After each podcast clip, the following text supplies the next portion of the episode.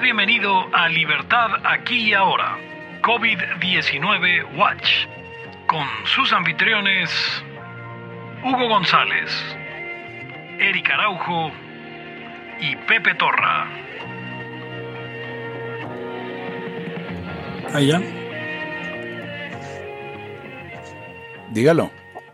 Bienvenidos a una edición más de Libertad aquí y ahora COVID-19 Watch, este esfuerzo extraordinario que está realizando todo el equipo de Libertad aquí y ahora para llevarle a usted la mejor información durante esta, esta terrible pandemia por este espantoso virus que nos vino del Japón. Yo soy Pepe Torra, pueden eh, encontrarme en Twitter como arroba Pepe pueden encontrar al podcast como arroba Laya Podcast en Twitter en Facebook como facebook.com diagonal Laya Podcast, en YouTube como Laya Podcast y en eh, Patreon usted puede colaborar con este esfuerzo donándonos unos eh, pocos de sus eh, dólares que aún usted está ingresando porque los tres layos nos hemos quedado sin trabajo. Esto en patreon.org diagonal Laya Podcast. Y recuerde también descargarnos en cualquier agregador de podcast o en Spotify y dejar comentarios. Una de las cosas que dije ahora es falsa, así que piense usted cuál. Conmigo están. Hugo González, Hugo González Reyes Anarquistas, arroba Ugons. Em, y todo lo que Gatel y estos funcionarios de, del gobierno no le van a decir aquí, se los vamos a decir. Eric Araujo, primer libertario de México. Arroba Eric Araujo M, el que me quiera seguir en Twitter. Perfecto. Bueno, eh, el día de hoy teníamos un par de temas, pero antes que nada, eh, usted, eh, si nos pone un punto, ¿qué, qué vamos a hacer, Ugons? No vamos a hacer ni madres. La verdad es que si no pueden estar en cuarentena sin poner un punto y contestar cosas, eh, son ustedes son el, el parte del precipitado y no de la solución. Es correcto. Eric, tú querías discutir algo desde en estos días. No sé si quieres introducir tú, ¿Qué, qué, qué? Hugo, el tema. A ver, Hugo, ¿qué? No, no, no, ¿O tú. lo- ¿qué, lo de los liberales o qué? No, Eric, Eric, tú querías hablar hace, hace poco y no, no alcanzamos a hablar de eso, eh, desde el último Laya, pero yo tenía, a ver, hay, hubo, hubo dos temas que surgieron durante el día. Primero, eh, sigo escuchando como argumentos, eh, no me preocupa que haya algo- argumentos iliberales de los que no son liberales, pero me, sí me preocupa que haya argumentos iliberales de los que dicen que son liberales. So, la verdad es que sí me sacan mucho de onda. Eh, escucho mucho desde Omar Raya, Ujú. saludos Omar el tonto, mucho argumento consecuencialista, así de, ah, pero es que sí, es que para que se para que se arregle el- la pandemia tiene que haber cuarentena. Y el problema que estoy viendo con él y con otros más, porque también yo tuve tuve una discusión aquí con gente, eh, es que vamos, no saben. Es el es uno de los problemas del estatismo es que no sabes, no es cierto que sabes. Entonces, eh, a la hora de tomar medidas y obligar a los demás a cosas a punta de pistola, en el mejor de los casos tienes que saber, ¿no? Y no sabes, no sabes, o sea, no sabes si cuarentena, mm, ok, y luego, no sé, o sea, creo que esta gente cree que sabe que si se hace cuarentena se va a, se va a- minimizar las muertes por el lado, vamos, por el lado consecuencialista ni siquiera le sale, pues. Eh, no sé, escucho argumentos, escucho que, que no entienden bien tampoco cuál es la postura Team, team Torra, ¿no? ¿No, no, ¿No les ha pasado?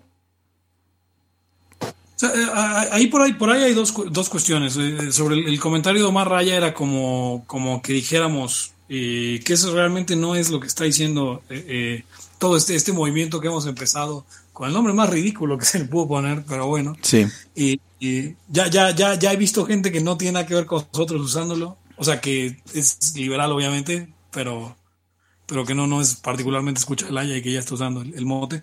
Pero la cuestión es que en ningún momento dijimos somos la gente que cree que deberíamos salir a las calles eh, eh, sin ninguna clase de, de medida de cuidado, sino lo que, lo que estamos diciendo es que no debe ser esto una excusa ni para aumentar el poder del gobierno, ni para paralizar la economía. Sí. ¿no? O sea, es que, es que Sí. entienden como que salgan a besarse. Exacto. O sea, ¿creen que, o, o- alguien podría creer que creemos que no existe el, el- el- el virus o la enfermedad? Que no es tampoco la postura. O sea, igual alguien creerá que no existe, pues, o sea, digo, se vale. Pero, que- pero es, no es la postura. No es, ese no es la, o sea, en el caso en el caso del comentario de Omar pues decía así como oh, es que ya saben dentro de toda esta cuestión de que pues, el, el gobierno nos tiene que obligar porque pues la gente no está lista y no tiene educación y no sé qué cabrón eh, eh, tú eras el que iba y esto eh, se estoy diciendo Omar Raya en- en- personalmente tú eras el que iba moqueando todos los días a la oficina eh, por una semana porque tenías gripa y te estabas tome y tome los chochos y decías no hay bronca mi mamá dijo que no contagio o sea sí, sí, sí. y, y ahora, o sea, eres el primero que tiene que encerrar en su casa, en- dentro de tu propio eh, comentario. No, y, es- y es Ajá. el, el problema es que también, o sea, ese, ese tema de, es que creen que se va a arreglar con su... No, no, es que nosotros no es que creamos que se va a arreglar. Básicamente es qué es justo hacer y qué no es justo hacer y por un, eh, de- deontológicamente, pues como ANCAP. El tipo, mira, dieron un cambiazo de, de- ir este, pensando en, en que sirve el ser hierbero.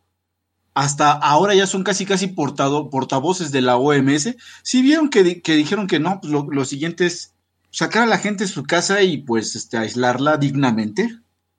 Este, güey, o sea, como eso, eso es, el, eso es exactamente lo que decía Pepe o lo que dice el Team Torra pero ya muy, muy, este, muy realizado, muy materializado en algo concreto, que es saca del, de, sacas entras a las casas, sacas al enfermo, lo pinches ahí las a, a ver dónde, eso es un, es, es una, eh, es un refrito de una cárcel. Sí, sí, o sea, de hecho, la cuarentena obligatoria es un refrito de una prisión domiciliaria, pues. Nosotros, Entonces, o sea, tenemos a ver, si el, si, el, si. Estado al día de hoy no puede hacerlo, no te puede este, dar prisión domiciliaria sin ningún tipo de proceso, ¿por qué pensaríamos que hacerlo no está ampliando las capacidades del Estado? Pues, eh, eh, hay muchas formas en el que el poder punitivo, el de castigo del, del Estado, eh, se está medio encubierto. La lógica y la visible, o la más bien la, la justificada, entre comillas, pues es la de la de castigarte en un. El juez te castiga y te meten a la cárcel, bueno, te condena, te meten a la cárcel y pues ahí purgas porque mataste, porque robaste, porque. un montón de cosas diferentes, ¿eh? O sea, pero a madres, o sea, totalmente distintas que lo único que los hace, este, los empareja es, es que tienen una pena privativa de la libertad o algo relacionado. Pero están las otras, las otras, eh, eh, los otros tentáculos del poder que aparentemente, o sea, no tienen una justificación, pero se les ve con mejores ojos, que es una paradoja ahí rara, porque el, eh, esto, que, esto de sacar a la gente de su casa y meterla, confinarla en algún lugar dignamente, es lo mismo que se le hace a los que están, entre comillas, locos. Lo que se hacía con los enfermos antes, así, no, güey, escóndelo y a ver dónde lo llevas, aviéntalo por allá. Lo que se hace con los viejos, donde se hace un, pues hay un almacén de viejos y ahí los pones y pues, si se mueren, chido. Y si no, pues a ver cuándo se van a morir, ¿no? Eh, pero es parte del, de- del poder del Estado, es una de sus garritas, uno de sus tentáculos. Y otro que es muy claro para nosotros es el de la conscripción, ¿no? Claro, sí. De cualquier tipo, ¿no? El servicio social. Cuatro años, cuatro años disque para defender al país, o sea, eso lo aprendo en agarrar una malsa medio año, ¿no? Como- Es que no es por sea, ti, es por el colectivo. Ajá, exactamente. Y, y no, es que está bien, güey. Está bien. Otra cosa que dices, eh, es importante anotar, es, miren, señores, ustedes escuchen a una, no sé, vemos el crimen, lo voy a, lo voy a, a- voy a hacer una analogía con, no sé, el robo de autos. ¿No? O sea, hay robo de autos, eh, se hizo el tipo penal de delincuencia organizada, bueno, el, el delincuencia organizada y luego ya si, si robas autos, si robas autos, este, pues es delincuente organizado porque hace un conjunto y bla, bla, bla. Y bueno, ahí está el tipo penal para que ustedes lo lean. ¿Hay alguien, algún especialista, supongamos, ahí en una ponencia, porque esos abundan, abogado penalista? Y le preguntan al cabrón, oye, ustedes, este doctor, tridoctor, ¿qué hacemos? O sea, opina que si subimos la pena o la bajamos, o hacemos este tipo penal, etcétera, va a, tener algún efecto positivo en lo que, lo que se busca. Y el güey seguramente va a decir, ah, no, sí, porque miren, es que la delincuencia y la madre y el resto, el delito, etcétera. Pero una cosa es el delito y una cosa es lo que hace el, el que es, o sea, es el código. O sea, el, delito es una abstracción, no existe. Lo que existe es el robo de coches, la violación, el, fraude, o sea, esas son las cosas que sí existen, que están ahí en la sociedad. Pero el cuate no sabe qué decir, entonces dice lo que dice cualquiera, ¿eh? Lo que dicen cualquiera que ha visto la televisión o el periódico. Ah, no, sí, pues yo digo que sí, sí sirve. Pero no sabe. Si él no sabe, los demás menos saben. O sea, básicamente lo que, lo que estoy diciendo es que tanto el que opina de, por, la histeria colectiva sabe igual que el, que el resto. O sea, no porque seas economista, no porque seas sociólogo, no porque seas este abogado, tienes una idea de qué es lo que está pasando, qué hay que hacer. Ahora, ¿cómo lo podemos atacar? Pues tendríamos que ver lo que hemos dicho siempre. Rechécate las estadísticas, ve este, pues lo que están diciendo los virólogos, los estadísticos, lo que pareciera ser lo más sensato. Y vamos viendo cómo le hacemos. Hablando de virólogos, yo estoy totalmente de acuerdo con Eric, pero hablando de virólogos, ¿no han visto el video de unos mamados que van llegando a un gimnasio y que dicen que no van a parar de hacer ejercicio por una bacteria. Ah, cabrón. Refiriéndose a, este escenario que estamos viviendo. Esta malvada ah. bacteria que nos vino del Japón. Sí, y mira, ah, y ese es eh, el pedir la fuerza del Estado. Es una de las cosas que demuestran más ignorancia hablándose de, un fenómeno, digamos, en lo social, porque no sabes para qué sirve. O sea, uno se imagina que sirve. ¿Para qué? ¿Quién sabe? Luego ves que suben los delitos o bajan, pero ves ahí a la policía y dices, güey, pues es que ni siquiera ellos saben qué hacer. Y uno, desde sus aulas, desde tus libritos que leíste, tampoco sabes nada. Por eso, entonces como no sabes nada, no puedes pretender que sabiéndolo Sí, pero ir a, tú crees ir a coartar. Ese es el problema del poder. Ese es el problema, de hecho, del poder y sobre todo el estatal. Que tú crees que sirve para algo y, más o menos ya tienes mascado que debe servir para eso. Porque aparte te imaginas que se debe de hacer de cierto eh, y de tal forma. Y te imaginas que existen los recursos. Y te imaginas que existe el despliegue de, poder tal como. Es más, ni te lo imaginas, pero tú crees que ellos sí saben. Entonces, es una locura. Es una locura por completo. Lo único que sí sabemos es que tenemos que trabajar, más o menos cómo nos tenemos que cuidar y, va, y párale. Correcto. Es una cosa, uno de los eh, de, la, gente que ha estado eh, defendiendo esta, esta, esta idea de no, no paralizar la economía es eh, Ricardo Salinas Pliego, el presidente del Grupo Salinas. y hoy lanzaba un tuit sobre esta alternativa. ¿no? Decía, hay otra salida y es urgente tomarla. Decía, uno, aislar solo a personas en riesgo. Y dos, todos los demás a vivir de manera normal usando medidas sanitarias sensatas como lavarse las manos, usar tapabocas, evitar cercanía, etcétera, etcétera. ¿Por qué? Y al final concluye, salvar la economía significa salvar más vidas. Eso es lo razonable. Correcto. Y la información que tenemos, se van a salvar más vidas salvando la economía que, que, que contagiándonos todos y muriendo de coronavirus. Porque nos vamos a contagiar todos, tarde o temprano, de aquí a dos años que es una cosa que no sé si ya lo había dicho en Laia, pero ¿qué va a pasar cuando la gente se dé cuenta? Porque yo creo que la gente no está consciente. No, no. Creen que no va, creen que la pandemia se puede detener. Ellos creen que la pueden extinguir. O sea, así como, como, vamos. O sea, si, si nadie se contagia, de repente, uy, se extingue el virus y, ya estamos bien. Cuando. Pero eso, pero eso mismo es como, esa misma salida es como mata a todos los humanos. No, pero eso es regresarle al reloj a antes de que llegara el virus del Japón. Exacto. Del, malvado virus que nos llegó del Japón. No podemos hacer, o sea, no podemos regresarnos a ese punto. Ahora, Entonces, porque ¿qué va a pasar? Va a llegar otra vez el virus y nos vamos, ¿qué, nos vamos a volver a encerrar. Porque lo de la curva es una pendejada. La curva ya está más que, como decía Pepe. Ahora, otra cosa es este. Em, eh, hay países, como el ejemplo de Suecia, que ellos no cerraron nada. O sea, dijeron, güey, sí tenemos un chingo de contagiados, pero ahí está la, ahí está la diferencia. Porque este, esta onda estatal parece ser que todos los estados son homogéneos. Y no, hay unos más chingados y jodidos que otros, y hay unos más opresores que otros. En el caso de Suecia, lo que estaba escuchando de, de, pues de esos güeyes es que decían, bueno, sí nos contagiamos, pero no están desbordando nuestro sistema de salud porque está chido, güey. O sea, entre comillas, o sea, ya lo tienen. ¿Por qué? Porque no son lo mismo, es como las calles, no son las mismas. Güey, vino, vino la lluvia y despedorró las calles. No, no saquen sus carros porque pinches accidentes. Ah, bueno, pero ¿qué crees, güey? Aquí es Nueva York o aquí es Japón. No tenemos ese pedo. O sea, son mm. diferentes estados que tienen diferente capacidad de respuesta. Y lo que estamos viendo ahora es prácticamente cómo colapsó la capacidad de respuesta de los países o de los estados. No importa que sea del tercer mundo, ¿eh? también del primero. Ahí está Italia, está España.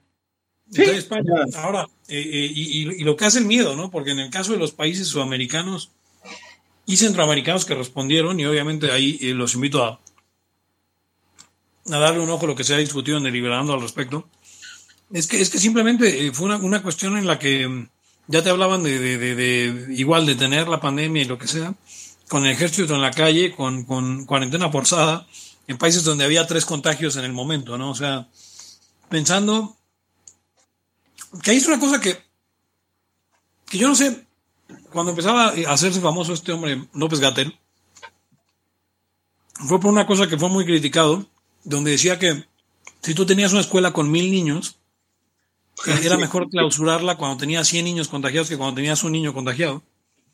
Creo que tenía razón, creo que tenía razón, creo que tenía total y absoluta razón. O sea, de todas sus declaraciones, esa fue, esa fue la menos mala, la menos mala y la que más llevaron a la que más lo, que pasa es que, lo que pasa es que el rollo es no matizarla, ¿no? Sí, sí, claro. Sí, sí, porque si no, si no está haciendo un contagio, si no hay un contagio potencial, guardarte no está haciendo gran diferencia cuando hay un momento de contagio potencial. Es como que si no, no, no de nada servía haber hecho cuarentena el 15 de enero, porque no había casos. Entonces nos guardamos y a la chingada. Y obviamente eso, es tan, o sea, la, consistencia con la idea de, no paralizar la economía, pues es, tal cual. Eh, ahora, eh, pues nuevamente, o sea, lo que, lo que dice Eric, pues sí tiene, o sea, no solo es el sistema de salud sueco, Hablaban ahí por alguna cuestión de que, de que, confiaban en que la gente con síntomas eh, se aislara por sí misma, etcétera, etcétera. Eh, que yo, yo, no diría que es una cuestión de, de, que ah, hay, hay, más, la gente es más educada o, es más bien una cuestión institucional, obviamente, en la que pues no, no sé, no sé, no sé exactamente, no quisiera decir, oh, que el mexicano es valemadrista, esa clase de argumentos no, no. No, también el mexicano tiene que tragar. Y, y si se trata vamos, el, yo me imagino así como, como lo hemos hecho durante años, cuando te enfermas sigues yendo a trabajar. Y eso no, eso no debió haber sucedido. Estamos hablando de, desde nunca, pues. O sea, desde, desde, siempre, cuando ha habido influenza, cuando ha habido lo que haya, porque hay todos los años, cuando estás enfermo, no vas a trabajar porque estás expuesto a, contagiar a los demás. ¿Y en qué, en qué lugar, por más primermundista y bien portado que hubiera en México, la gente decía, no, no voy, este, tengo gripe, no voy a trabajar porque puedo contagiar a los pues demás? Esto es, importante, si estoy yendo más raya, no puedes ir a trabajar aunque te estés tomando 10 chochos diarios. Nos vas a contagiar a todos y siempre nos contagiabas a todos. Ajá, y ahí no, y ahí no le hacía de pedo. Exacto.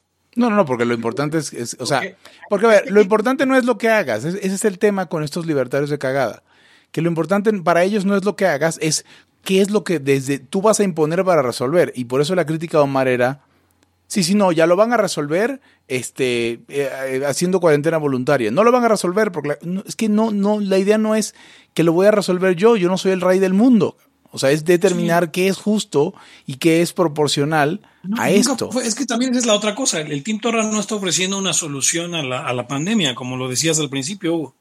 Estamos simplemente eh, eh, eh, haciendo un llamado a la, a la, cordura, más que otra cosa. es, es, un, es, un, es una solución a la destrucción de la economía evitable que viene por la reacción excesiva. Es lo único que, que, que resolveríamos entre comillas, pues no hay nada que resolver, lo que seríamos Miren, sería el, evitarlo. COVID, el COVID era, este, bueno, no el COVID, hay otros, hay otros este, males que dañan, era al un gran jugador de básquet. que, dañan, que dañan al cuerpo y ustedes, bueno, el que más o menos le haga o a- vea los documentales o lo que sea, recuerden que hay enfermedades que a veces nuestro sistema inmune sobre reacciona y putea todavía peor al cuerpo que luego la enfermedad. Eh, sí, está el- la lluvia de, ¿cómo se llama? De, de eh, se llama como storm, ay, espérame, de, de alguna molécula, pues, que, que O sea, básicamente... ¿qué es- decir? Las sobrereacciones son tal vez incluso peor que malas porque destruyes lo que sustenta el sistema. A los órganos, a todo, lo empiezas a desmadrar con tal de putear al, al- al- al microorganismo o al virus o a la bacteria, lo que sea, porque sobrereaccionó el cuerpo. Entonces, eso también ta- puede pasar en una sociedad, o sea, sobrereacciones como lo que, lo que decíamos. En Panamá estaban unas cosas súper locas. se llama... Per- estaban, pero ya desquiciados. El fenómeno, sí, en Panamá están desquiciados. El, el fenómeno que les decía se llama citos, est- este, tormenta de citos, citocinas, citoquinas. Eh, y ese Justo es, me lo habían dicho aquí, pero sí, sí, cytokine storm se llama. Entonces el problema es que la, la, el, es una reacción excesiva del sistema inmune y es la causa por, por, por ejemplo, por la cual ciertas influencias, ciertos virus de influenza matan a mucha gente joven. está poniendo Ariel Young en los comentarios. En Suecia endurecerán las medidas porque las muertes aumentaron mucho. Pues, Pronto harán cuarentena. Y dice Rolanis, eh, bloqueen a Ariel. Y pues ya, al final, al final es- esa es la cuestión, o sea, ahora Panamá, Panamá tiene todo el sentido que si alguien iba a sobrereaccionar en el mundo iba a ser Panamá, siendo básicamente eh, el, el- punto de cruce de, absolutamente todo de este lado del... del- En particular, o sea, ah, había en Panamá cuando fui hace poco había pues bancos chinos. El festival, el festival chino-coreano-japonés. Sí, sí, sí, o sea, realmente sí, hay, o sea, hay una zona donde hay bancos en chino con letras en chino y te, te, te- te atienden en chino. Vieron que uno de los primeros casos mexicanos eh, había, creo que ya lo había dicho en Laya, había visitado en fechas recientes, o sea, había estado en Wuhan, había estado en, en, en, en Milán, había estado en Madrid eh, y había estado en Teherán. ¿Quién era ese vato? caso. Y uno de los primeros casos, no sé si el primero o segundo caso confirmado en México de, de, la, de, la, de este malvado virus que nos vino al Japón. No sé si haya sido los que han muerto. Eh, ¿cuál, cuál, cuál es la cifra de muertos hoy confirmados en, en, en México? En la China? La cifra. Oigan, ¿qué pasó con el resto de ciudades de China? O sea, como que no hay nada. Han habido 141 defunciones en México confirmadas por esta cosa, por este malvado virus que nos vino al Japón. Ah, se puso, se puso de la chingada Pekín así. atípicas. ¿Ah? Se puso de la chingada Pekín, y, o sea, todas esas. Me, me parece que no, Eric, pero, pero ya sabes que el partido siempre va a mentir. Entonces, eh, aparentemente, para los 20, para los 6.000 muertos que habían reportado, eh, habían pedido 20.000 eh, urnas, eh, 20.000 urnas para, mm, ¿cómo se dice? Para poner cenizas de... de- de- Ahora, les voy, a decir, les voy a decir una cosa, personas, la ya escuchas. México tiene un chingo de capacidad para ataúdes, ¿eh? Pero un chingo. Personas en condición de la ya escucha es el término. O sea, aquí en México se muere la gente por violencia, por, por asesinatos, como moscas. Bueno, hemos tenido, el, el mes pasado fue el mes más violento en la historia. El mes más violento, y no lo dijo este hijo de puta, porque pues claro, no lo va a decir, pero el más violento en 20 años. O sea, por ataúdes en México no se para, ¿eh? Sí, no paramos. ustedes tenían, por si, porque hubo quien decía, no, es que no nos vaya a pasar lo que Ecuador no va a pasar. No, y además, eh, tenemos una tecnología de cremación. Acuérdate que, acuérdate que si, si pudimos desaparecer, ¿cuántos estudiantes eran? Cinco mil, casi, casi decían, es que en, en el 68. No, pues los 43 también. Ah, no, no, exacto. Si pudiste cremar 43 así de la nada, seguramente. Y, y sin rastro, y sin rastro. O sea, aquí básicamente aplica la de si, si prohibimos quemar estudiantes, la gente va a quemar estudiantes en su bañera. Exacto. Eh, oye, por cierto, quiero, podemos tocar un punto de, de, de, Hoy tenía una... Puso Arturo Dana, ¿no? Eh, una cosa en Twitter muy cierta. Eh, Arturo normalmente es muy acertado. les recomiendo a ustedes que sigan a Arturo Dan. su cuenta es arroba Arturo Dam Arnal. Claramente la hizo un hombre mayor de 50 años cuando hizo su cuenta. bueno, Eric Araujo M. Sí, tío. Víctor H. Becerra. Víctor es mayor que Arturo. Eh, sí. O sea, no, no sé, pero sí. Este pone, ponía Arturo Dam. No, no es mayor que Arturo. No, no es. No. Víctor casi llega a 60 y Arturo decía que tenía más de 60. Es cierto. Arturo Dam, Arturo Dam tuiteó el día de hoy. Eh, si quiebran empresas, no solo aumentará el desempleo, también comenzarán a escasear, escasear bienes y servicios. Y, que es algo, es, la otra parte de la ecuación que la gente no está, no está volteando a ver. Y sí, no solamente es que eh, quiebren, pues si empiezan a quebrar eh, los restaurantes, y pues de pronto el que estaba confiado que en su cuarentena iba a pedir eh, Uber Eats, pues no va a tener a dónde pedir, lo va a tener que pedir más caro. Y, las, empresas de tecnología van a quebrar también porque la gente va a dejar de eh, tener los, las cuotas y obviamente va a ser este más difícil proveer un internet de calidad y pronto no tendrás internet en tu cuarentena. Son las cosas que la gente no está, no está pudiendo, no está queriendo ver de, del fracaso económico que podría traer esta situación. Y aquí eh, Rulos Fire, escucho, escucha, eh, eh, persona en condición de la y escucha, muy, muy, muy estimado por nosotros, nos ponía por ahí, eh, a mí y Arturo Dam nos respondía, nada que no arregle el mercado negro. Pero aquí tengo que decirlo, eh, el mercado negro va a quebrar igual. Pero además el mercado negro aporciona cosas, o sea, vamos, el mercado negro resuelve algo, lo hace menos grave, a, eh, em, vamos, mitiga un poco la crisis, en el sentido de que si la crisis es una crisis legal, pero si no hay productos, ok, ok, bravo el mercado negro. ¿Y luego? No, no van a, no, exacto, no van a salir restaurantes de mercado negro porque los insumos son los que no va a haber dónde conseguir. También, o sea, no vas a tener compañías de mercado negro de internet porque, o sea, ¿quién va, dónde va a haber los servidores? ¿Dónde, no, no sé ni cómo se haga el internet. bueno, sí. no, hay, no hay quien lo manufacture. Pues, eh, pues no sé, echa mano de tu teoría marxista de la producción. No, pero, entonces, es, gravísimo y la gente eh, eh, es una es una situación que el estimado decían junio, ¿no? Junio, primera semana de junio, cuando, cuando esto ya. ¿Según quién? Este, ¿ah? ¿Según quién? Sacaban como una lista un periódico internacional, no sé si era el Washington Post o el New York Times, eh, quedaba como una lista de estimados de varios países de cuándo iban saliendo. Obviamente Italia y, España están próximos ya eh, eh, a llegar a, cuando ya pueden dejar de... Que, para mí no tiene sentido que lo digan, ¿no? Que ya pueden dejar de guardarse en casa. y que a nosotros pues, nos iba a llegar el momento hasta junio. Pero... no tiene sentido.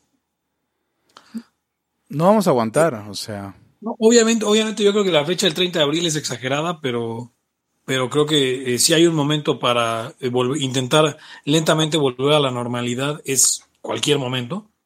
Eh, y, bueno, si el Estado tuviera que hacer algo, que créanme que no quiero que haga nada, pues es este dejar, dejar de hacerle la mamada con, estas cosas como los, los, desinfectantes que pusieron afuera del mercado de Tlalpan, que no sirven para un carajo.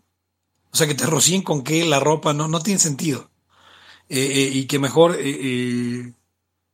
es que no, sabría, no sabría, no, es que no tiene una función realmente. Permitan, o sea, lo que el Estado puede hacer para resolver esta crisis es permitan que el mercado provea las pruebas y los eh, estos ventiladores que son tan necesarios y las unidades de cuidado de, terapia intensiva que son tan necesarias. Em, permitir que el mercado lo haga y eso incluye quitar eh, eh, patentes si es necesario, o sea, quitar esa protección si es necesario. Y, y sí, permitir que la economía vuelva a su curso y, si acaso aumentar la, la las recomendaciones o hacerlas más, eh, eh, ah, ¿cómo dirías?, más frecuentes sobre lavarse las manos, no tocarse la cara, eh, tomar té de pangolín y todo lo que ya sabemos que se hace para, para esto, ¿no? ¿Saben, que ¿Saben que también? Ah, oye, oye, Hugo, dicen que tú te oyes muy fuerte y nosotros sí, ya, ya lo arreglé según. Ah, ok. Mira, ¿saben otra cosa? Eso, es raro, porque el que tendría que oírse más fuerte eh, sería Eric.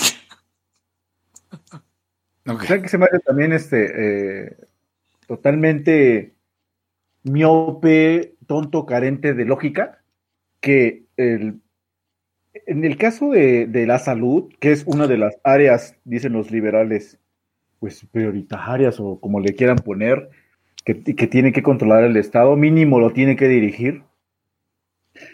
Se estaban eh, desgarrando las vestiduras por este porque los muertos y es que va a pasar lo que en Ecuador o como o sea se imaginaban muertos en la calle y casi casi este improvisando estadios primarias y todo para meter al titipuchar de contagiados.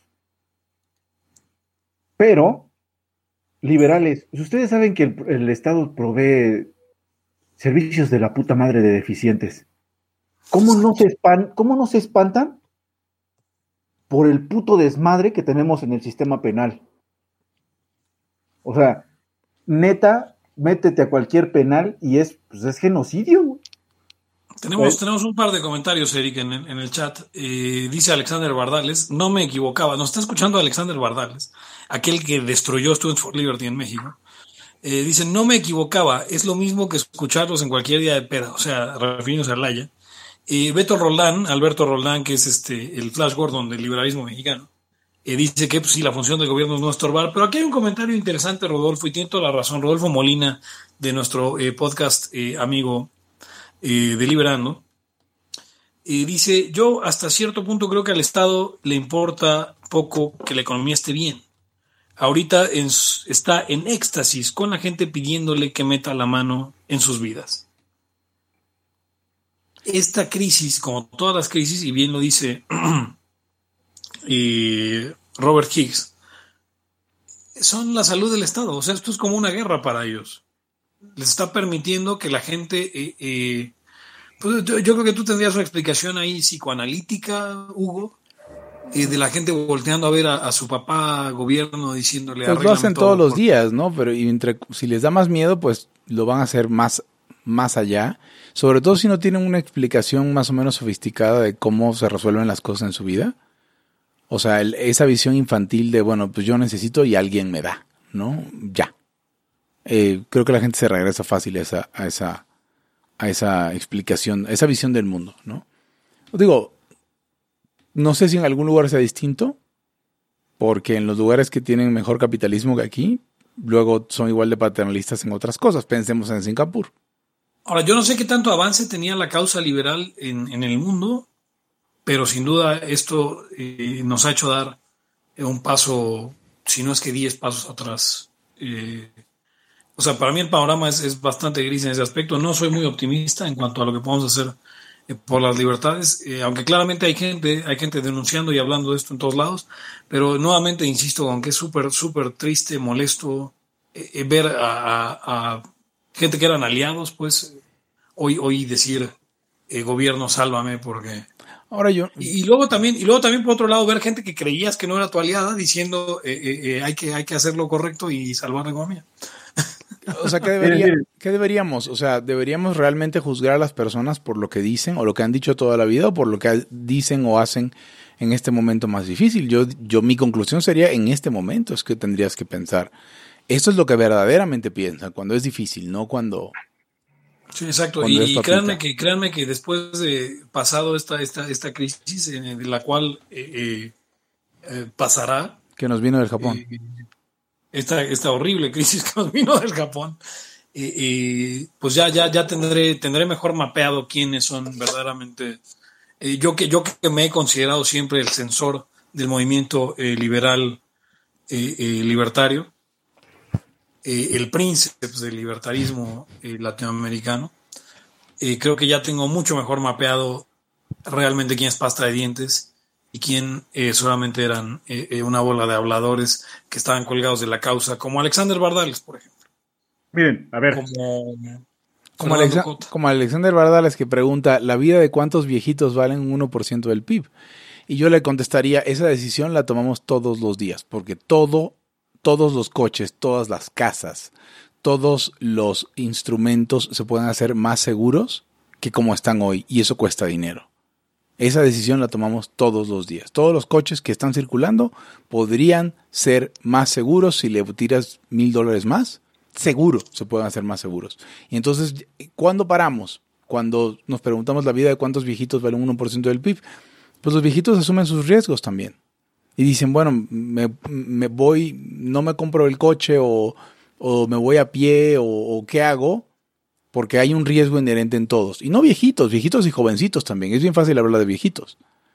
¿No? No sé, ¿queremos tener vivienda o, quere- o queremos tener una vivienda que aguante un eh, terremoto de, de 9.5 grados Richter sin caerse? Pues no, no, porque entonces nadie tendría vivienda, sería, tendría todo que ser de, de acero y con 40 metros hacia, hacia la tierra. Entonces, esa decisión la tomamos todos los días. Me parece infantil el cuestionamiento. ¿Cuántos A ver, ¿me viejitos valen 1% del PIB? ¿Me escuchan? Bueno, Sí, sí, Eric. ah, Sí, te oyes bien. estaba, estaba, lo- vuelvo, a lo- vuelvo a mi punto. Incluso voy a agarrar un poquito aquí el- el- mi- nuestra última epoquita que fueron el rollo feminista, ¿cómo, cómo le pedían al, al gobierno, no, es que usted no cuidas, que la puta madre, cuántos muertos, ah, pero de repente sí creen que sí puede hacer algo en la salud. Ah, a y- ver. Y sí creen que puede hacer algo con el tema de las muertas, porque sí, si no, sí, no sí, dirían. En febrero, en febrero hubo 2.858 muertos. O sea, contados, ¿eh? Los que sí se supo. Auméntale los que no se sabe y los desaparecidos que todavía no cuentan por muertos. O sea, quién sabe, hablamos, supongo que de 3.000. O sea, en un mes, 3.000 muertos. Es mucho más alta la probabilidad que salgas y te plomen en México, en la ciudad. Pero, pero, pues, ay, es humano. O sea, ¿Qué voy a, qué voy? Que el Estado supuestamente, que esa es la, su, su supuesta eh, actividad primordial, primaria, estratégica, lo que tú quieras, como le quieran poner, no hace una madre, señores. Está desbordado todo el rollo de la justicia, cada quien hace lo- por tonterías.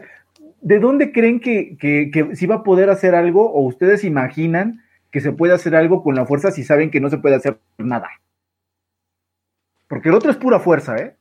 O sea, es pura violencia. Está la policía, los garrotes, las cárceles, todo. Y aún así, no puede bajar los putos homicidios. Exacto, y es, eso es lo mínimo que debería poder hacer para esta gente. A ver, o sea, la duda es si esta prueba, si esta, este grado de ineptitud y este grado de mentiras, estoy oyendo unos clics ahí. Es Sí. Pepe, ¿no? Sí, creo que sí. Si este grado de Ah, ineptitud y este grado de mentiras, y esta cantidad de mentiras, y esta cantidad de versiones cambiadas, y que te mientan en tu cara, y que, y que nada funciona, y muertos y todo, no hace que la gente deje de creer en el Estado, entonces realmente estamos perdidos, muchachos. O sea, estamos perdidos en tanto imaginarnos que esa situación no se arregle, porque no vamos a llegar a Capistán nunca en nuestras vidas, sino mejore, pues. O sea, el sueño mexicano se mantenga, que yo tengo una visión muy distinta de la de Eric. Eh, para mí el sueño Sobre el mexicano. sueño mexicano. Sí, sí, Ah, no, este, la Liga Mexicana era entrar a Pemex. bueno, sí, pero ese Exacto, estuvo. sí. Sí, no, yo, yo, yo, yo desde hace mucho hablo de otro sueño mexicano en el sentido de que, o sea, el, el poder, que, que haya muchas leyes en los libros que nadie pele y, y que, y que, bueno, poderla llevar informalmente por la vida sin que te, sin que te persigan eh, demasiado comparado con el primer mundo. Pero vamos, el sueño mexicano también se sostiene de una desconfianza del Estado que existía. O sea, de la época de oro de México, cuando sabía la gente que a los, a los puercos no te les podías acercar ni con un palo, porque eran unos depredadores de la sociedad. Y el problema es que eso a la gente se le está olvidando. Y entonces No, está- y es que, pero, pero apenas sientes, es que cómo es posible que no sientas el riesgo de que salgas a la calle, que a mí me molesta mucho. eh, con- de los muertos que veo, ro- este, eh, robos y, y abusos y todo. Ah, pero se ponen de, de pestañas, pues, no manches, te están comiendo los de estafeta ahí en el puesto. No, no seas pendejo, güey. O sea, ¿ves? Es lo, es lo- pues es lo que, justo lo que habíamos estado hablando. O sea, todos los layas previos, si, o sea, si, si, supongo que la gente no se le olvida, y a nosotros tampoco. Todos los layas previos a la, a la, a la, a la pandemia, eh, hablábamos de todos los problemas en los que ya estamos cayendo, o sea, de cómo eh, ya estábamos en el peor de los mundos posibles en cuanto a, a, las fallas de, de, o sea, en cuanto al gobierno ya demostrando su cara de, de la, lo realmente inútil que era, ¿no? Y estamos hablando de todas las, las, eh, muertas y desaparecidas y todo lo que estaba pasando. Eh, digo, no, no, creo que ustedes se hayan olvidado de todos los episodios que hicimos al respecto, ¿no? Con, toda esta indignación que le encantaba a la gente oír de nuestra parte. y ahora, y ahora está lo que dice Hugo, o sea, si, si, o sea, ya estábamos viviendo eso, ahora el Estado está mostrando aún una peor cara. Si regresando a la normalidad después de esta crisis eh, no, no gana, la, no empieza la libertad a ganar espacios, es, es, es que realmente eh, eh, la humanidad está perdida. Sí, eh, creo que la, creo que en general estoy viendo mucha demasiado optimismo en, en términos de que, de que hay que hacer todo esto, hay que hacer todo este asunto de, de, de reaccionar de forma excesiva, porque la economía siempre se va a recuperar. O sea, dan, dan por, están dando por hecho que la economía siempre se va a recuperar. Sí, pero la pregunta es, o sea, ¿cuánto? ¿Cuándo? ¿Cómo? ¿Con qué número de muertos? Porque también, espérame, espérame, porque también la salud se va a recuperar. La pregunta, las dos deja, van a dejar muertos. Y es la parte que están dispuestos a aceptar, están dispuestos a aceptar los muertos que deja una economía destruida que en algún momento se va a recuperar. O sea, sí, a lo mejor son 20 años. ¿Los vas a esperar los 20 años o, o qué va a pasar? Yo, yo no tengo ninguna duda de que, la, y eso es algo que habíamos discutido en el chat de la, yo no tengo ninguna duda de que la economía se va a recuperar, porque pues, obviamente ese es, es el espíritu humano. Eh, no quisiera hablar de raza humana, porque ese, ese es, no es lo más científico que uno puede ser, pero es el espíritu que, que, hemos mostrado, ¿no? O sea, de, de, de querer mejores y más satisfactores y tener un ingenio para buscarlos. Ahora, esta recuperación se va a dar sí y solo, y solo sí se permite actuar a las fuerzas del mercado. Y eso es lo que no estamos viendo por ningún lado. Sí, o sea, no. Y, y vamos, cuando, tú puedes, cuando, puedes hacer eh, la Unión Soviética y la economía se va a recuperar, sí, en 80 años que caiga la, la Unión Soviética. O sea, están dispuestos no, a esperar. Cuando nos vuelva a la normalidad. Sí, cuando, o sea, cuando nos vuelva a la normalidad, eh, eh, no, no, no hay garantía de que el gobierno no vaya a dejar eh, operar eh, y que vayan, o sea, y ustedes son los mismos que, o sea, ustedes son los que están pidiendo, la gente es la que está pidiendo que se, eh, pues que estas situaciones no, o sea, que no se permita operar el mercado, están pidiendo los controles de precios que son tan, tan dañinos y que una tras otra, cada, cada eh, crisis, lo hemos visto, Eric, ¿cuántas veces no? Bueno, yo te he leído y recuerdo discusiones que has tenido tú particularmente, cada que hay un huracán, cada que hay un terremoto, sobre la gente quejándose de que, oh, es que están subiendo los precios injustificadamente y la madre es como, desde donde la veas, si lo quieres ver desde el punto de vista de que los precios los determinan los costos, que no es así, eh, pues sí, los costos son mayores cuando hay, cuando hay crisis. Y si lo quieres determinar, eh, si lo quieres ver a la austriaca, como es lo correcto, y decir, eh, los precios se determinan eh, por, la, por la demanda, pues obviamente la demanda va a ser más alta, pero la gente sigue sin, o sea, son lecciones que nos han costado un montón de trabajo y la humanidad parece que sigue sin querer aprender las lecciones importantes. Lo mismo con la inflación, por ejemplo. No sí, no, que, o sea, el problema es que no, o sea, si pudiéramos decir estamos eh, mal, pero vamos bien, pero no hay forma de decir estamos mal, pero vamos bien. Es estamos mal y vamos mal.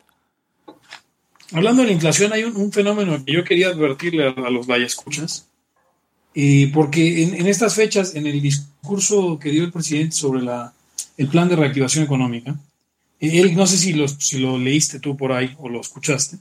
¿El que, el que anunció? Sí, habló sobre pleno empleo eh, habló sobre pleno empleo, que eso, eso es este. Sí, no, es, dijo, dijo empleo pleno, para no decir pleno empleo, güey. Eh, eh, y, y, la cosa es que cuando de pronto eh, pues tienes el, el, Banco Central en riesgo, como ha estado aquí, y te empieza a hablar de pleno empleo, dices, ¿y qué tal si este cabrón, alguien le dijo que existía la curva de Phillips, y que si alzas la inflación, reduces el desempleo? Eh, por cierto, a la gente que no lo conozca, a los escuchas que no hayan oído, la, curva de Phillips es un, es una curva teórica eh, de, de- de la ortodoxia económica, eh, más bien del keynesianismo, en el que si tú aumentas la, la inflación, o sea, aumentas la, la- emisión de dinero como tal, y el desempleo en teoría tendería a bajar. Esto les recomiendo que busquen eh, Ravier, a, a Adrián Ravier, economista austríaco argentino, eh, sobre la hablando sobre este, este fenómeno porque es a todas luces falso y de hecho lo que se presenta en la realidad es, es lo opuesto, ¿no? Sale peor, Pero sale entonces- peor. Al mismo tiempo que, que- que está hablando eh, el presidente sobre eh, el pleno empleo, eh, lanzó un tuit como medio especulando sobre si, si con eso se estará refiriendo a la, curva de Phillips. Y entonces eh, hoy en la mañana veo un, eh, pues vi un tuit por ahí de Jonathan Heath, que es, es uno de los eh, eh, vicegobernadores del Banco de México que puso este hombre.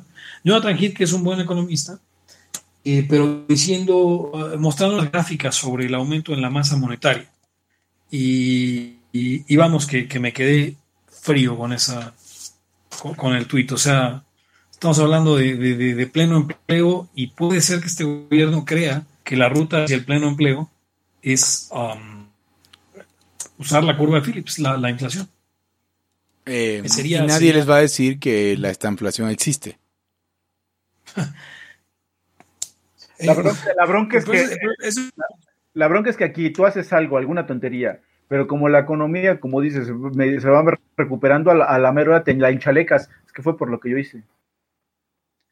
Y, y- güey. y eso es justo a lo que iba, eh, Hugo, eh, con la cuestión de esta inflación es que parece que la historia no nos ha enseñado nada o que no hemos aprendido un carajo de todos esos errores económicos que hemos cometido.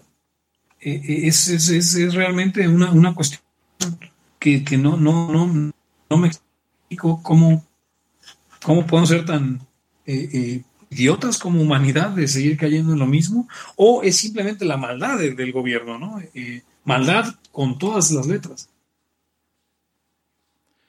Entonces, a ver, amigos. ¿ustedes se van a la sierra y yo me voy a Panamá o cuál es, o cuál es su plan?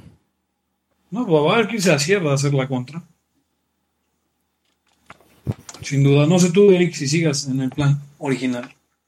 No, sí sigo, sí sigo. A mí Panamá, en tanto, en tanto esto me decepcionó.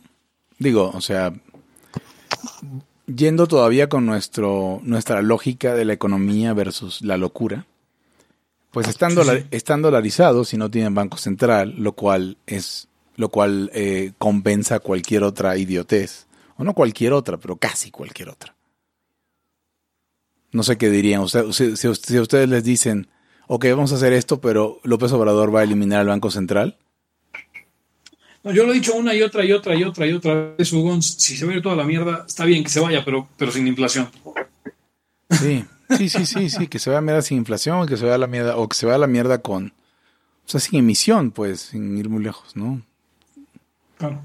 Eh, no sé, eh, quisieran hablar, todavía podemos hablar eh, de, de esto que, de nuestro intercambio con Deliberando, con un miembro de Deliberando que luego los demás fueron a desmentir. Que era, yo puse un tweet donde yo decía que el Papa es una basura. Papa Francisco es una basura. Ah, claro. Y discutiste con Adrián Naranjo, quien me odia, por cierto. Y entonces como Adrián, Adrián Naranjo me decía, cualquier autoridad proveniente de una imposición es una basura, ¿no? Y yo me quedé pensando, o sea, a ver, ¿cuál imposición? El Papa Francisco, vamos, estamos en el 2021, no en 1314. ¿Cuál es la imposición del Papa Francisco? La Es gente que es católica por voluntad. no, eh, es que te ofrecen un castigo. y- ajá, tú- ¿cómo te lo van? Casi que es como, como no va a ser imposición si solamente con él llegas a la, a la vida eterna. Sí, es, es- es- exacto, es, es- o sea, es, es- es co- comprarle su historia, ¿no? Este, Pinche monopolista de la vida eterna del paraíso, vale madre. Sí, o sea, eh, o sea no, no puedes hacer fraude sobre cosas que, que no existen, cabrón. O sea, no mames. O sea, yo, que te engañé diciéndote que la vida eterna y, y, y- y- si yo creo en la vida eterna, no sé, es como que, como que yo, o sea, vamos, me parece... Solo los ob- ob- objetivistas piensan eso, ¿verdad? Que decía Rodolfo Molina, los objetivistas creen en el principio de no agresión espiritual. Pues yo, yo, o sea, la, la verdad es que nunca, nunca me ha tocado discutir con objetivistas al respecto de.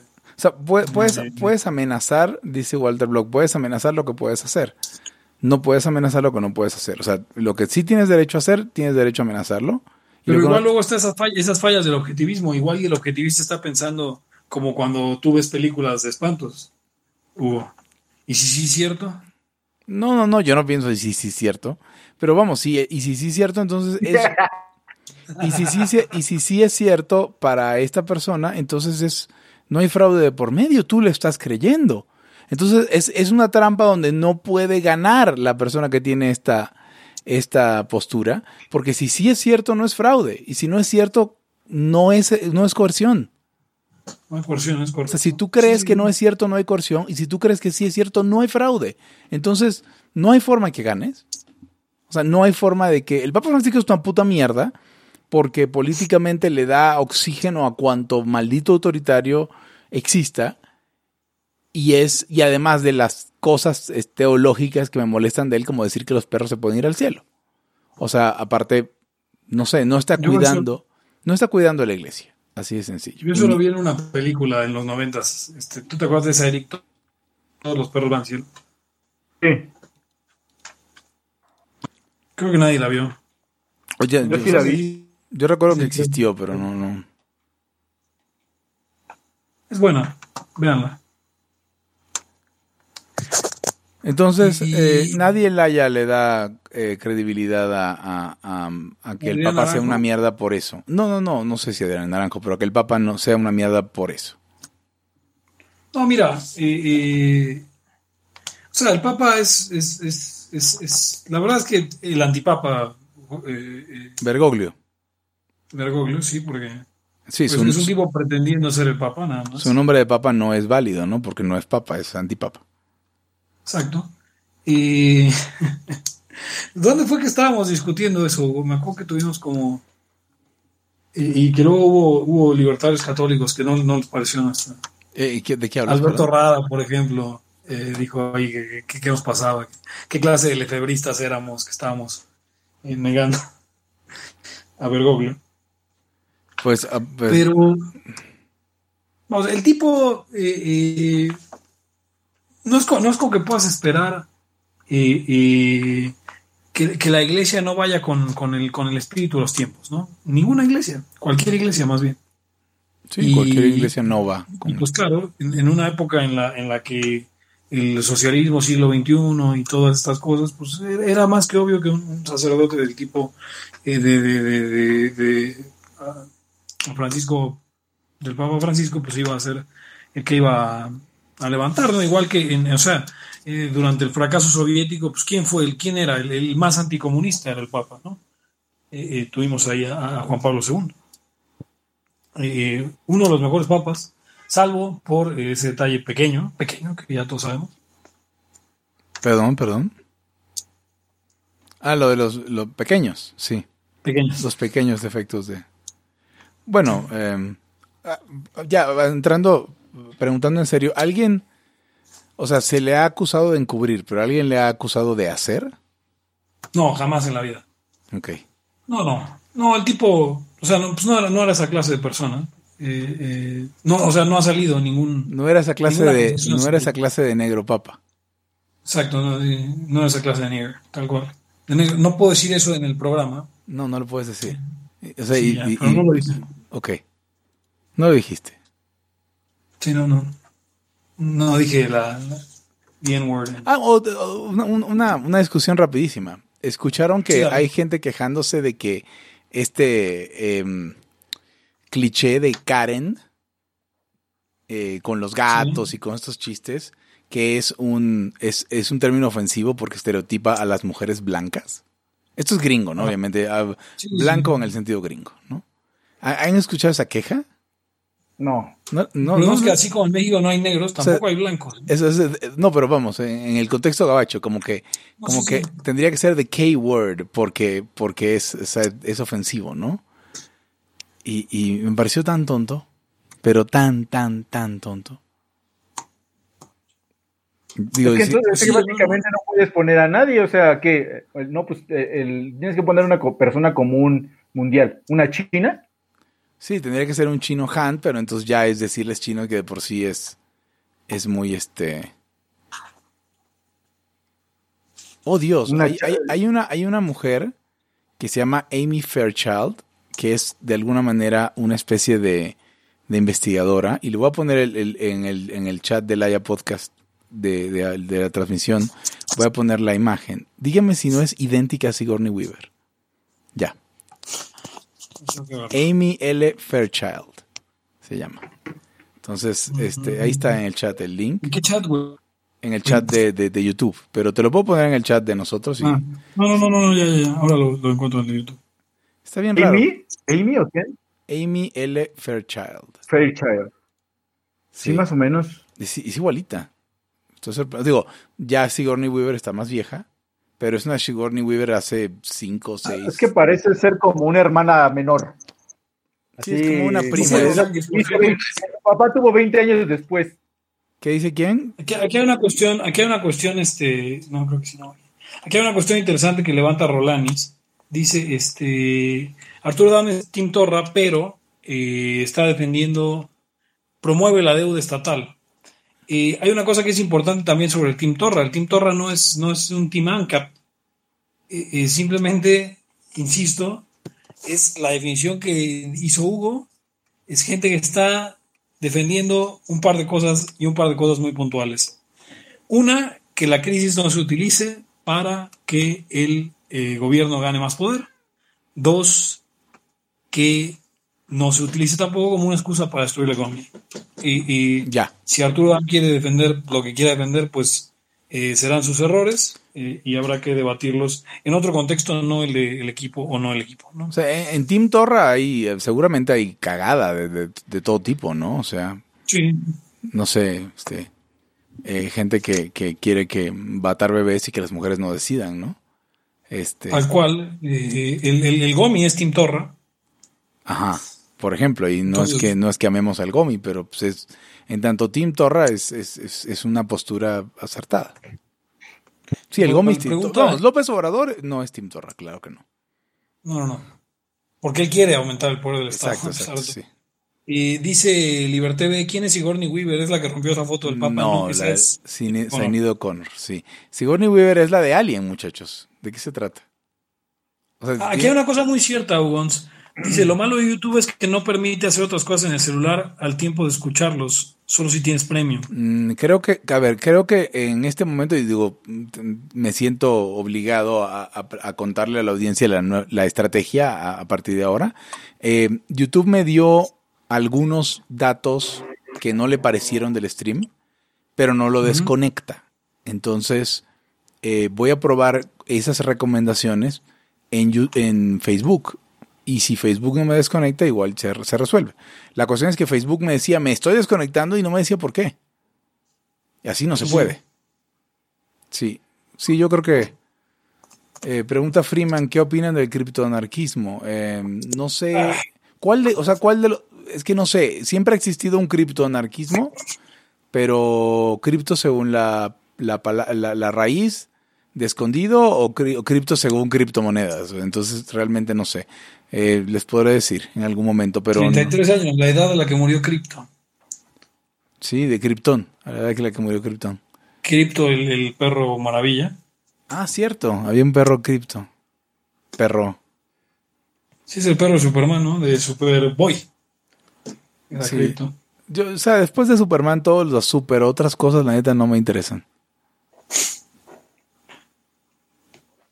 Por cierto, eh, ¿han visto esta serie Titans? Ah, no, es de superhéroes, Sí, sí, ¿no? en unos pedacitos así, pero no. Es de, pues, de los Teen Titans, de Robin, de ¿Y qué tal Robin, está? Starfire, Raven, el, el Chico Bestia, eh, Wonder Girl, Aqualad, eh, los sidekicks, pues. Ajá. Y de- denle un ojo, está, está bastante entretenida, está bien. Pero la, la- está en Net- Netflix, ¿sí, no? Está en, en- sí, en, ese, en esa plataforma. En Netflix, diría el Gomi. Está en el, está en el Netflix. Está en el Netflix.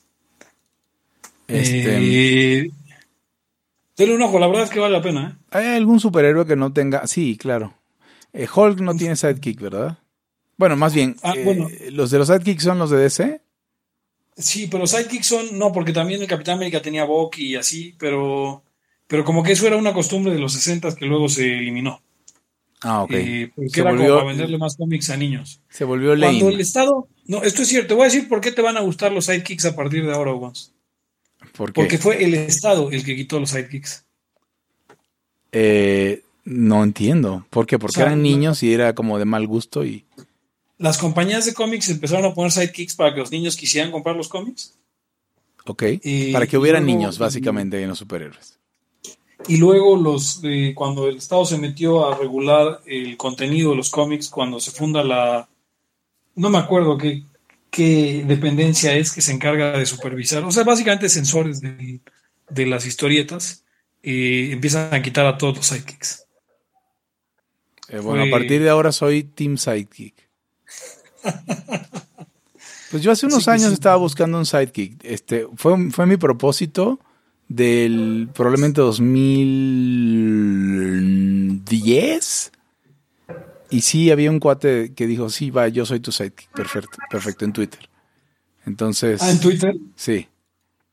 ¿Quién era? ¿Nos puedes revelar más información? Este, en este momento no.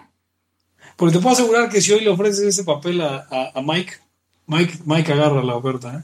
De ser sidekick. Güey, pero ¿y dormías, ¿y dormías con él como Batman dormía con Robin? Eh, me estás preguntando. No, no, no. Este cuate lo he visto, creo que una vez en, en, en In the Flesh, pues. Pero no, no dormía. Eso, eso no es, eso no es muy, muy sidekick. No, pero. pues, a ver, con que haya un, alguien que decida ser tu. Es, es como ser profesional de algo. Si alguien te paga por hacerlo, ya eres profesional. Correcto. Sí, entonces. Eh, aquí está SW. Pues ya llegamos a la hora de transmisión, amigos. Creo que ya es hora de irnos y, y vamos a ver qué tal. Vamos a ver qué tal con qué tal va a ser la próxima transmisión y voy a hacer algunas pruebas. Y seguiremos, seguiremos mejorando para ustedes, eh, pero recuerden que eh, pues este esfuerzo es posible gracias, en este momento, gracias a, a todos los sacrificios que hemos hecho Hugo, Eric y yo después de perder nuestro empleo y ahora dedicarnos de tiempo completo a hacer libertad aquí y ahora. Y si nos así que, dedicáramos de tiempo completo a hacer libertad aquí ahora, ¿qué haríamos? güey? Eso estaría muy raro. Porque tendríamos que mon- monetizar chingos de cosas, pero al mismo tiempo, o sea, ¿qué, qué- cómo ocupas ocho horas al día del Haya? O sea, ¿será posible hacer eso? ¿Será posible?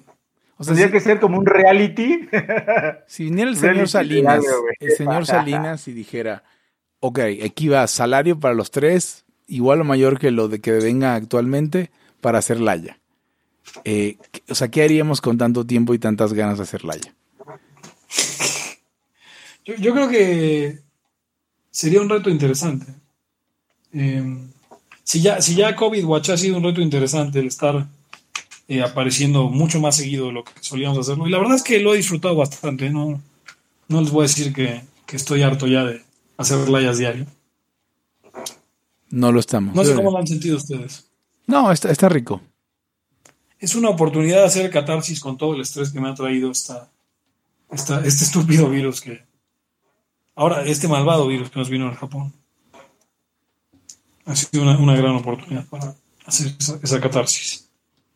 Pues bueno, entonces, este, pues eh, vámonos. Eh, yo soy Pepe Torra. Les agradezco por habernos escuchado en Libertad aquí y ahora, el podcast anarcocapitalista que le trae toda, toda, toda la información durante la pandemia de este malvado virus que nos vino del Japón.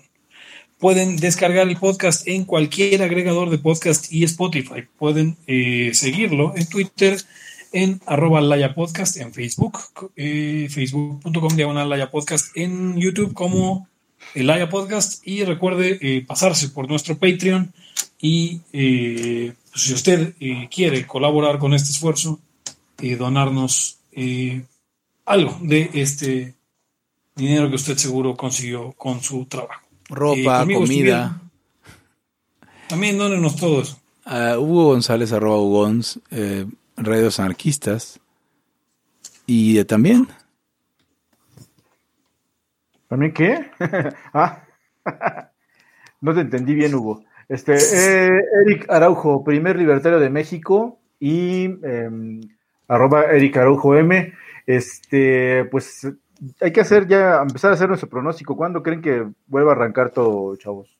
A ver, vamos a, vamos a dejarlo hoy como quiniela. Yo digo que eh, en mayo arranca todo, no porque el gobierno diga o porque el virus eh, se vaya, sino porque la gente va a estar harta y no va a tener otra opción eh, más que doblar las manos.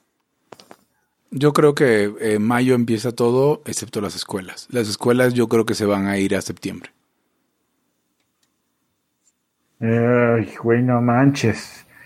Yo creo que mayo sí empieza, eh, pero también creo que las escuelas se van, a, no sé si hasta septiembre, pero igual y vas a ir, no sé, va a ser una, una eh, incorporación a las actividades diferenciadas. Me imagino que superiores antes y cosas así. Lo que pasa es que hay muchos, eh, no es lo mismo, o es más fácil, entre comillas, decirle a los, a los de la primaria hasta septiembre, güey. ¿No? Que donde Sí. hay centros de investigación y cosas de esas. ¿No? Sí, no, Algo así. Sí, apostamos, apostamos mayo, inicios yo de mayo, inicios. Yo también creo que, que inicios de mayo, así que eh, supongo que no habrá desempate ahí, Hugo. Lo que sí, lo que sí anticipo es una Navidad muy gris, señores.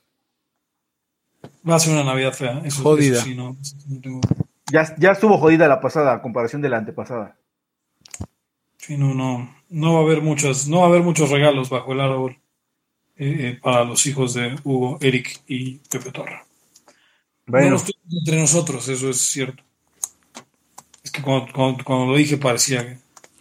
Parece que entre los tres habías eh, tenido hijos. Tenemos un hijo y se llama Laya. Así es. Y ningún bebé, como usted puede oír en otro episodio.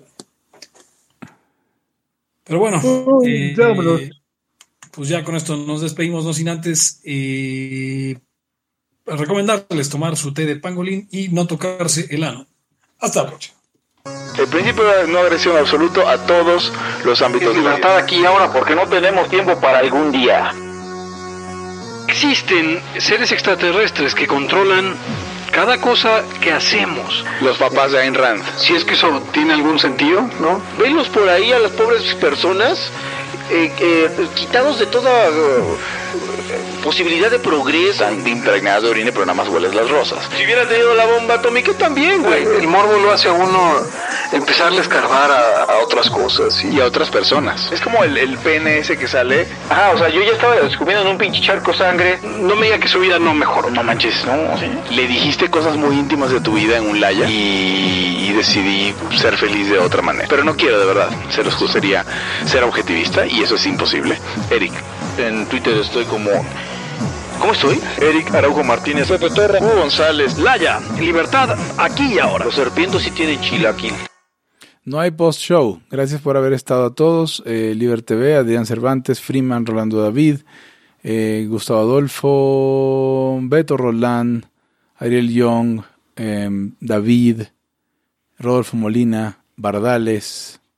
em, ¿Quién más? ¿Quién más? ¿Quién más? Y ya. Muchas gracias. Hasta luego.